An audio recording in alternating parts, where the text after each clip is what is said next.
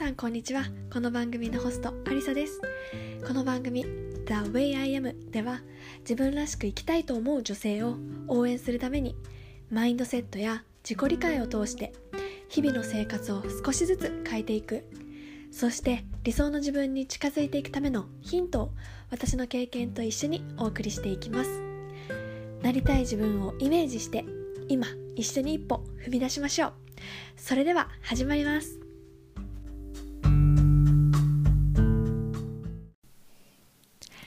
皆さんこんばんは、アリサです。いかがお過ごしでしょうか。今日は30日配信2日目になります。今日は早速エピソードに入っていきたいと思います。今日のテーマは失敗に対する捉え方についてお話ししようと思います。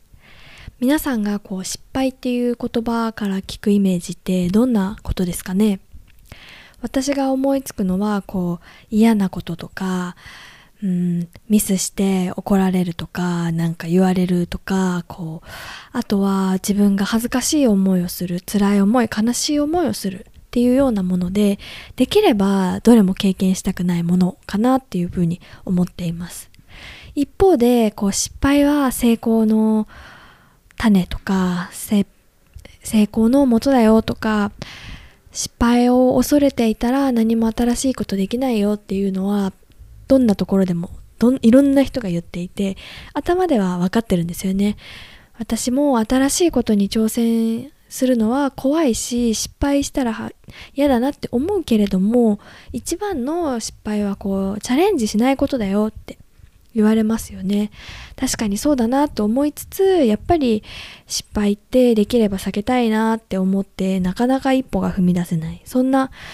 時にある新しい考え方に最近出会えたので、これはすごく分かりやすいなと思ったので、ぜひ皆さんにシェアしたいと思いました。で、どんな考えかっていうと、やっぱり失敗は成功の種だよって、いつか花咲かせるために必要なものだよっていうふうに言っていて、これはYouTube で有名な方がお話ししていました。で、例えがすごい分かりやすかったんですね。で、何に例えてたかっていうと、ジグソーパズルに例えていました。皆さんジグソーパズルやったことありますかね。ジグソーパズルって小さな時とかに特にやると思うんですけど、ジグソーパズルの遊び方ってバラバラになっているピースの中からはまりそうなピースを探してはめてみる。で、周りの縁の絵を見たりだとか、あとはピースの隣のピースの形を見て探して、それではめてみる。でも一発ではまることってあんまりないですよね。はめてみて、あ、はまらなかった、これじゃないなっていう形でやると思うんですよね。で、ジグソーパズルやってる時ってはまらないことってたくさんあると思うんですよ。あれ、これじゃない、これじゃなかったなって、もうそれの繰り返しですよね。一回選んだピースを置いてはまらなかった、もうやめたなんてことにならないですよね。それが失敗と同じだっていうふうにその、方は説明してました。で、パズルがもしピースがはまらなかったら、あ、じゃあこれじゃないな、じゃあ次のステップとしては、次にはまりそうなピースはどれなんだろうって、もう一度たくさんあるピースの中から探す。で、またはめてみる。あ、はまらない、これじゃないな、その繰り返しですよね。で、しかもパズルだと使わなかったピースもいつかはどこかで絶対使うんですよね。だから最後は絶対はまるっていうことなんです。で、これがこの失敗っていう考え方、失敗に対する考え方に、置き換えられるんじゃないかっていうふうに説明してました。で、はまらないピースは成果が出ない取り組みを一旦脇に置いといて、他にはまるピース、つまり成果の出る取り組みをしようっていうことなんですよね。だから例えばじゃあ英語の勉強っていうことでやってみましょうか。英語の勉強で例えば単語を手でノートに書いてみる。でも覚えられない、じゃあやめたじゃなくって、じゃあノートに書いてみるだと覚えられないんだったら、じゃあ今度音読してみようとか、じゃあ声に出して音で感じて覚えてみようって、また違うこのノートに書いて成果が出なかったっていう取り組みから今度また違うピースとして音読して耳で覚える。でこれが成果が出ればそれを続ければいいし、成果が出なければまた違う取り組みをすればいい。ただそれだけなんですよね。で自分自身にもこうハマるピースハマらないピースが人それぞれにあって、だからこそこう自分にハマった時のこの爽快感っていうのがこうパズルと一緒でガチッとハマった時によっしゃーってなると思うんですよね。だからこう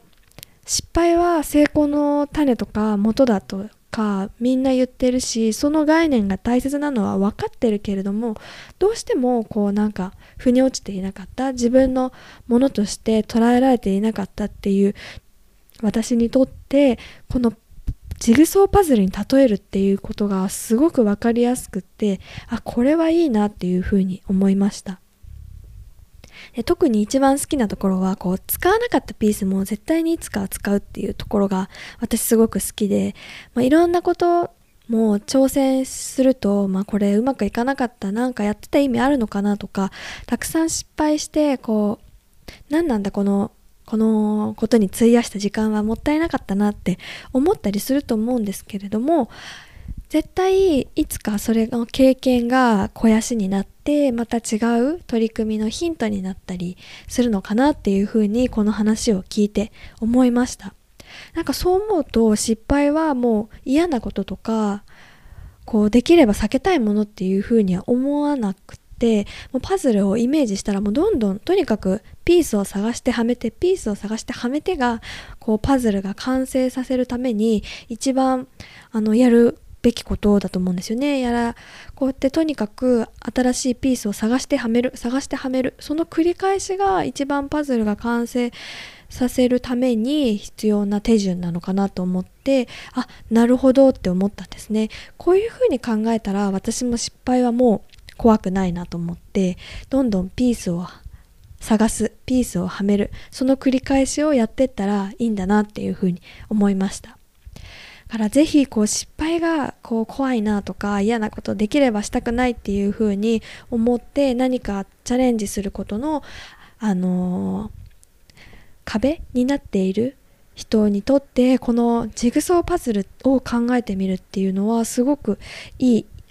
具体例だなと思ったので、皆さんにぜひシェアしたいと思いました。ぜひねこれを聞いて失敗に対する捉え方を変えて、とにかくピースを探すはめてみるピースを探してはめてみる、この過程も一緒に楽しめるようになればもうどんどん自分が新しい自分に生まれ変わっていくのかなっていうふうに思いました。私もこれからこう何か怖いなって思った時はジグソーパズルのイメージを思い出してピースを見つけてはめる、ただそれだけのこと、見つからなかったらまた次にピースを探せばいい、そんな気持ちで取り組みたいな、新しいことに取り組んでいきたいなっていうふうに思いました。何かのヒントになれば幸いです。最後まで聞いていただいてありがとうございました。また次のエピソードでお会いしましょう。バイバイ。